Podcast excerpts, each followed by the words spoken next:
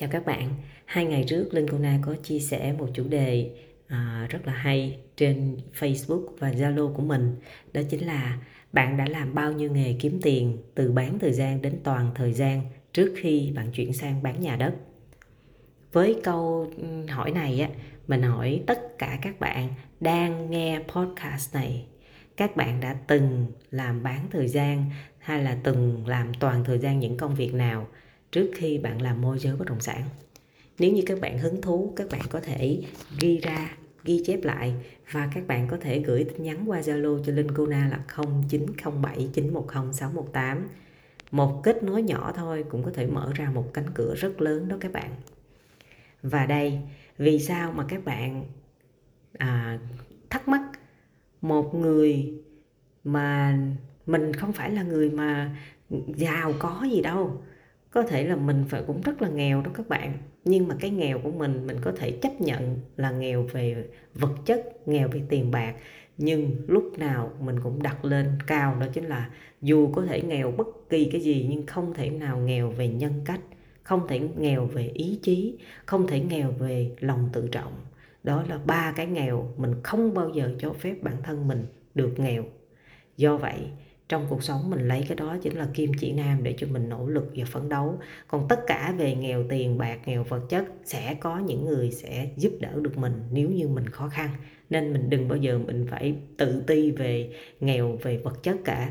Làm sao trong cuộc sống có đủ ăn, đủ uống, cảm thấy vui vẻ, có thể tự thở và có thể làm được điều mình thích, đó chính là một cuộc sống quá giàu có rồi. Theo linh cô na là như vậy vì cái tư tưởng của mình như thế. Nên là đó là lý do vì sao lúc nào linh cô na cũng có được năng lượng và mình có những cái suy nghĩ tích cực khác những người khác. Dù trong hoàn cảnh khó khăn, mình cũng cảm nhận được có những niềm vui, có những điều ý nghĩa trong cuộc sống xung quanh.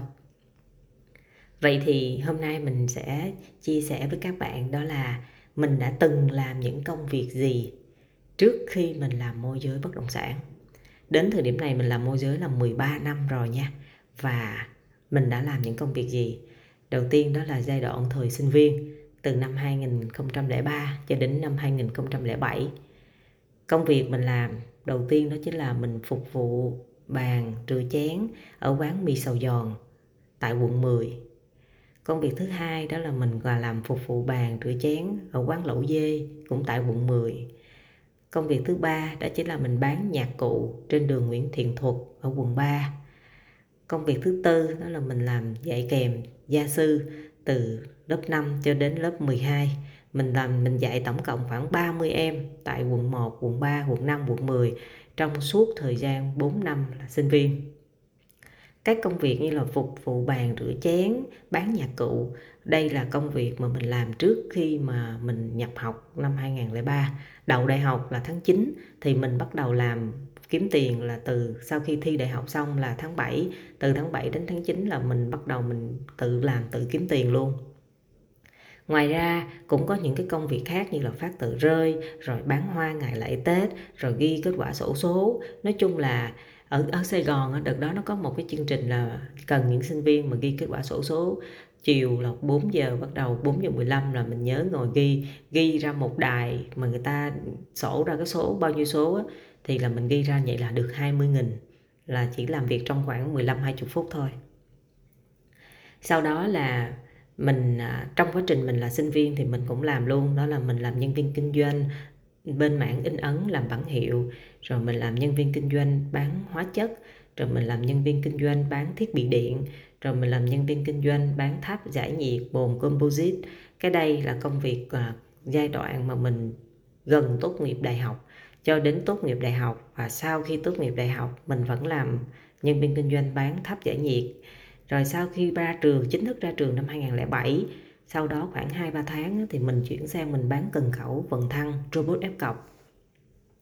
Rồi cho đến năm 2008 là mình chuyển hẳn sang làm môi giới bất động sản. Thì khi mình làm môi giới bất động sản đến thời điểm này, đến thời điểm 2012 từ 2008 đến 2012 mình chuyển qua là tổng cộng là 7 công ty bất động sản. Trong 4 năm mà chuyển 7 công ty bất động sản. Đương nhiên có những công ty thì mình làm vài ngày, có những công ty mình làm một, hai tháng, tại vì không phù hợp thì mình nghỉ rồi ngoài ra, từ năm 2012 mình chính thức, mình mở công ty bất động sản riêng và mình chính thức đóng cửa vào cuối tháng 11 năm 2020 tức là 8 năm ở vai trò làm giám đốc một công ty bất động sản nhỏ. Mình chính thức dạy nghề môi giới từ năm 2014 mình hoàn thành 4 quyển sách nghề môi giới bất động sản và đang viết quyển sách số 5 mình làm môi giới rất nhiều phân khúc, nhiều thị trường khác nhau.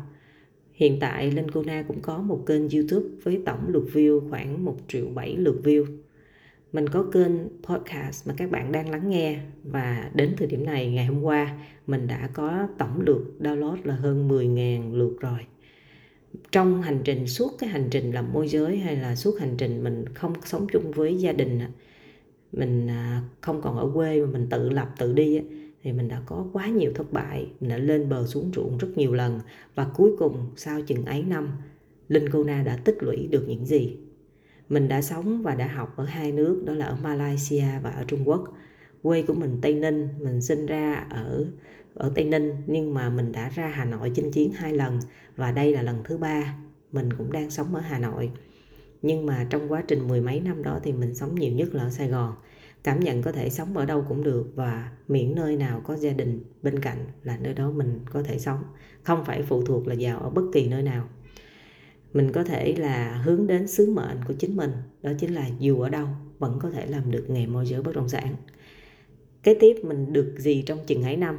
Đó là mình được nhiều thất bại, nhưng bù lại mình có cái gì? Mình có ý chí, mình có niềm tin, thì ngày mai luôn là cơ hội mình luôn có niềm tin vào cuộc sống vào con người và vào chính bản thân mình mình yêu nghề và đam mê nghề môi giới bất động sản thực thụ ăn ngủ nghỉ đều nghĩ đến nghề môi giới bất động sản Nhờ có nghề môi giới bất động sản đã giúp mình nhận ra điểm yếu và có động lực để hoàn thiện bản thân qua từng ngày.